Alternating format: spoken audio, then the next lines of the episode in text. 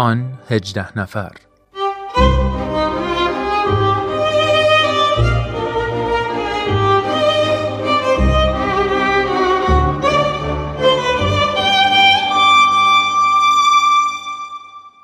شنوندگان عزیز رادیو پیام دوست وقت شما به خیر. خوش اومدید به قسمت دیگه ای از مجموعه آن هجده نفر. برنامه ای که به دیدگاه ها و شرح احوال مؤمنین اولیه حضرت باب می‌پردازه. همچون جلسات گذشته این هفته هم در خدمت استاد خورسندی عزیز هستیم و به اتفاق برنامه رو تقدیم شما می‌کنیم. من هومن عبدی ازتون دعوت می‌کنم که لطفا این برنامه هم همراه ما باشید.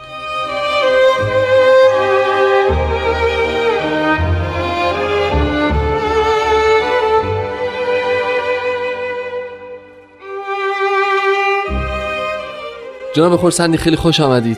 خیلی ممنون و متشکرم. قربان شما ممنون از شما.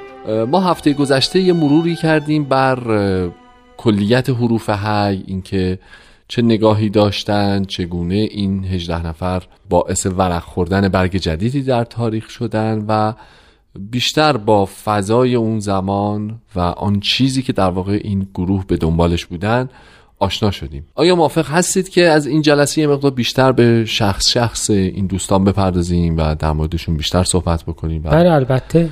خیلی یه مقدار خب خیلی عالی. یه مقدار دیگه وارد بحث نفر به نفر بشیم اگه شما صلاح می‌دونین. و طبیعتا فکر کنم احتمالا بعد از ملا حسین اولین مؤمن به حضرت باب شروع بکنیم. اولین حتما.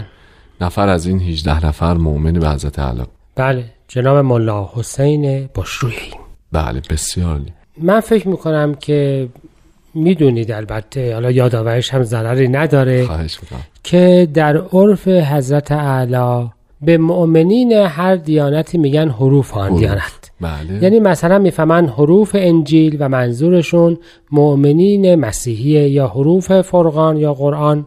که منظور مؤمنین به دیانت اسلامه. درسته؟ پس وقتی ما میگیم حروف هی یعنی اینکه این افرادی که در ظهور جدید به قصه و پیش بینی که قیامت گفته بود زنده شدند بله. و مؤمنین جدید هستند. درسته.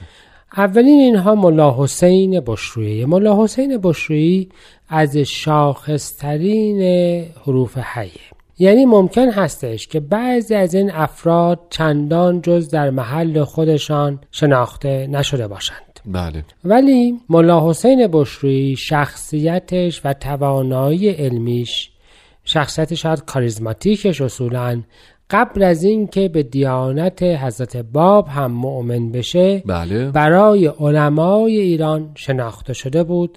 و اگر فرمایید قصه رو از همینجا شروع کنیم. اختیار دارین اختیار دارین در خدمتیم. ببینید سید کازم رشتی رهبر بزرگ شیخیه درسته. درگیر مخالفت تعدادی از علمای فقه یعنی فقهای ظاهری دوره خودش شد که مردم رو به مخالفت با اون تشویق و به توهین به اون ترغیب می‌کردند درست. نه به خاطر سید کاظم در واقع به خاطر شیخیه دیگه در واقع کلا خب به عنوان رهبر شیخیه. شیخی و به همین جهت صلاح بر این دید که بزرگترین علمای نافذ القول ایران رو همراه خودش بکنه و اونها در اصل نامه در تایید و حمایت از او بنویسند. اما این که معروفترین و نافذ القول ترین علمای ایران مثل محمد باقر شفتی در اصفهان و میرزای اسکری در مشهد. بله. به چه ترتیب حاضر باشند که چنین کاری بکنند؟ فقط به یک طریق ممکن بود اینکه آنها در بحث های حوزوی به مدل زمان خودشون در مورد عقاید و نظرات شیخیه قانع بشند قانع بشن یا قانع شده بودن قانع بشوند. قانع بشوند تا به حاضر باشند که حمایت بکنند. یعنی اگر اونها به دلایلی الان راجع به این افراد ساکتند و حمایتی از شیخیه نمی کنند بله. فقط وقتی حاضر بودن این حمایت رو انجام بدن که ظاهرا عقاید اونها رو مطابق عقاید صحیح اسلامی بدونند. درست. و اینکه چه کسی می توانست با چنین افرادی بحث مذاکره بکنه بکنه. و مذاکره کنه مورد اصلی بود. این مطلب رو وقتی سید کاظم رشتی مطرح کرد از میان شاگردان معروفش چند نفر داوطلب شدند. بله. اسم اینها بعدا به عنوان رهبران شیخیه معروفه مثل محیط کرمانی در است و حاجی کریم خان. اینا. رهبران بعدی شیخی هن. بله. اینها داوطلب شدن که ما می رویم این مأموریت رو انجام میدیم. و سید کاظم رشتی به اونها گفت که البته این به قول خودش دم شیر است به بازی مگیرید و این کار از عهده شما بر نمیاد. اینا جز شاگردان معروفترین شاگردان شیخیه بودند بله و به ملا حسین که در مجلس دستش نشسته بود گفتند که تو باید بری این کار رو بکنی. مأموریت تو این است که بری و بروی به. اصفهان بله. و یک نامه از این میرزای شفتی ماملا محمد باقر بگیری. بله. در تایید شیخیه و بعد بروی در خراسان همین کار را بکنی و برگردی به انقطاع بروی و به انقطاع برگردی برگردی. و این به انقطاع بروی و به انقطاع برگردی در اصل شاید یکی از شاخصترین صفات همیشگی مولا حسینه می‌دونیم که در تمام دوران بعدی وقتی که به او خیلی از هدایا را دادن جز اسب و شمشیر هیچ چیزی رو هیچ وقت قبول, قبول نکرد. و بسیاری از سفرهاش رو پیاده انجام داد و اگر از فرمایید من قصه رفتنش رو به اصفهان و به مشهد با یه توضیح بیشتری خدمتون عرض بله بله حتما. من یه سال کوچیک بکنم یه ساعت دو دقیقه اگه موافق باشین و برگردیم. از کجا بایست می‌رفت یعنی شیخیه الان از کجا مستقرن؟ عراضی در اصل نجف و کربلا. بله، از اه، و عراق فعلی. فعلی بس می‌رفت به اصفهان. مشهد و برمیگشت. رو می‌گرفت و برمیگشت. خب موافقیم ما هم بریم یه دو دقیقه نفس بگیریم و برگردیم اگه موافق باشید. بسیار. مرسی.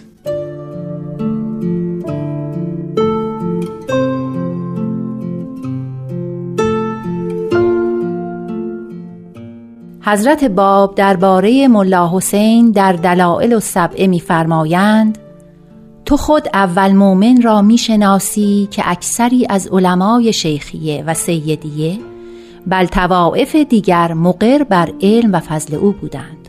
حتی طفلهای اصفهان هم در وقتی که وارد شدم می‌گفتند که یک طلبه پیراهنچاک آمد از قبل سید و عالم کبیر آن ارز را که محمد باقر نام بوده به دلیل و برهان الزام کرد.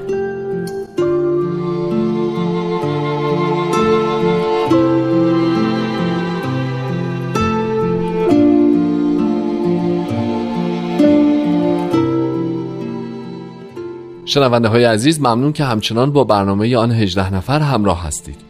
جناب خورسندی پس سید کاظم شخصا تشخیص دادند که ملا حسین گزینه بهتری برای مذاکره هستند تا مثلا محیط کرمانی یا سایر بله. شاگردان. بله. درسته؟ و بهشون مأموریت میدن که پس شما بس به اصفهان و مشهد با این دوتا عالم زمان مذاکره بکنین. قانعشون بکنین و برگردید. برگردید. خب مولا حسین راه میفته و معروف هستش که با همون یک لا لباس مدل عربی آخوندیش آها. وارد اصفهان میشه. میشه بپرسم الان چه حدود سنی داره ملا حسین؟ ملا حسین در اون زمان حدود 27 سال 27 26 ساله. 7 سال داشته. بله بله. میره اصفهان. میره اصفهان و یک سر میره به مجلس بزرگ درس محمد باقر. شفتی. وارد اونجا میشه. و اون در حالی که درس می‌داده مولا حسین صحبتش رو قطع می‌کنه و میگه که من آمدم از طرف سید کازم و قبلا شما شیخیه رو حمایت می‌کردید و الان نمی‌کنید. آها. ملای اصفهانی در اصل مطرح می‌کنه که خب مشکلاتی هست. مشکلاتی برای من پیش اومده.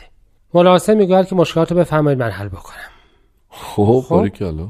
و در وسط مجلس درس. بلا فاصله او می‌گوید که حالا باشه بعد می‌فهمید امر دین است و جای بعد ندارد و مجلس در اصل مجلس درس تبدیل میشه که به ایشون که ایشون بره کتاب های شیخیه رو همون لحظه تقاضا می‌کنه که بیارم و مجموعی از سوالات رو مطرح می‌کنه. آها ملای اصفهانی در واقع سوال داشتن. مجموعی از اشکالات رو به مجموع نوشتجات شیخیه مطرح می‌کنه. بله. و چندین روز به طور مداوم این مولا بحث. حسین این بحث رو ادامه میده. به ادامه میده تا وقتی که دیگه هیچ مشکلی برقرار نمیمونه. و می‌پرسه که دیگه مشکلی هست؟ میگن نه.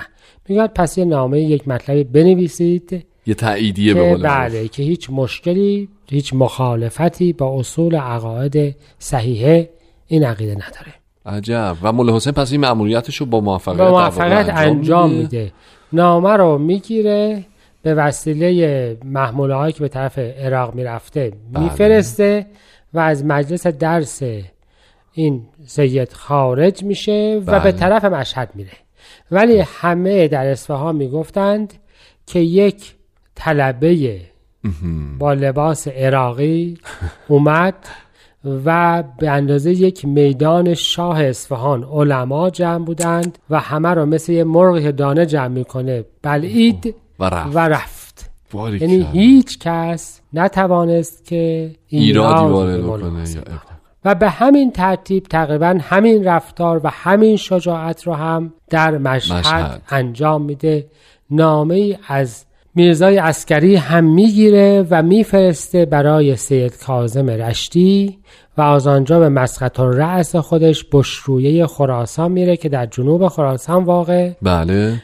و برادر و خواهرزاده خودش رو که جزو علما بودن با خودش بر میداره و به طرف کربلا حرکت. می‌کرده که این دوتا نامه وقتی که به دست سید, کاظم رشتی می‌رسه اونقدر در متن مولا حسین صحبت می‌کنه که بسیاری از شیخیه به این نتیجه می‌رسند که موعود یا جانشینی که باید دنبالش بگردن همین ملا حسینی هست که توانسته به این ترتیب و با این تسلط با مردم روبرو بشه.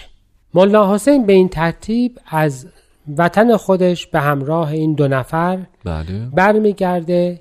ولی در اصل وقتی که دیگه برمیگرده سید کازم رشتی وفات کرده بود. درسته. یعنی می‌رسه و مقارن فوت استادش می‌رسه. چند روزی ازاداری می‌کنه و بعد از شاگردان اصلی سید می‌پرسه که خب استاد ما چه وسیعتی داشت و وصیتی رو برای اون نقل می‌کنن که گفته بود بعد از من به دنبال قائم بگردید یا به دنبال موعود بگردید. بسته به فهمی که اینها داشتند. درسته. تو برنامه قبلم اشاره کردیم که چقدر سید کاظم و البته شیخ احمد این ظهور قائم رو نزدیک می‌دونستن که در واقع بشارت داده بودن بهش. و ملاحظه و اونها میگن که حتی اگر خودتو ادعا بکنی ما الان ما قبول می‌کنیم و اون میگه استغفر الله هممون بگردیم ولی میره پیش همون شاگردان معروف. بله, بله. و میگه خب پس برای چی شما اینجا نشستید؟ چرا مجلس درس تشکیل دادید؟ چرا دارید سعی می‌کنید که دنبال این مطلب باشید؟ و اونها هر کدوم عذری میارن ولی مولا حسین می‌گوید که پس من به دنبال موعود میرم. شما اگر می‌خواهید بیایید و می‌خواهید نیایید من وصیت استادم رو اجرا, اجرا می‌کنم. و وصیت استادش جز جستجوی حقیقت نبوده. نبوده. به این ترتیب از کربلا به نجف میره. بله. یه مدتی در نجف بوده. از اونجا میره به کوفه. و چهل روز در مسجد کوفه اعتکاف می‌کنه. همون مسجدی که حضرت علی در ضربت خورده بودند بله. و معروفه که اعتکاف در اون هر حاجتی رو روا از اینجا میاد این اعتقاد که بله. میرن و اعتکاف بله. می‌کنن؟ در واقع به ملا حسین دارن اقتدا می‌کنن. نه دارن به بله دست به حدیثی که ملا حسین هم بر اون اقتدا کرد. درسته. اقتدا می‌کنن. به هر حال چهر روز در مسجد کوفه ساکن بوده و بعد میاد که موعود رو پیدا بکنه و چون اون موقع مسافرت بسیار هم سخت بوده از عراق بصره حالا هر شهری که بوده به بوشهر میاد,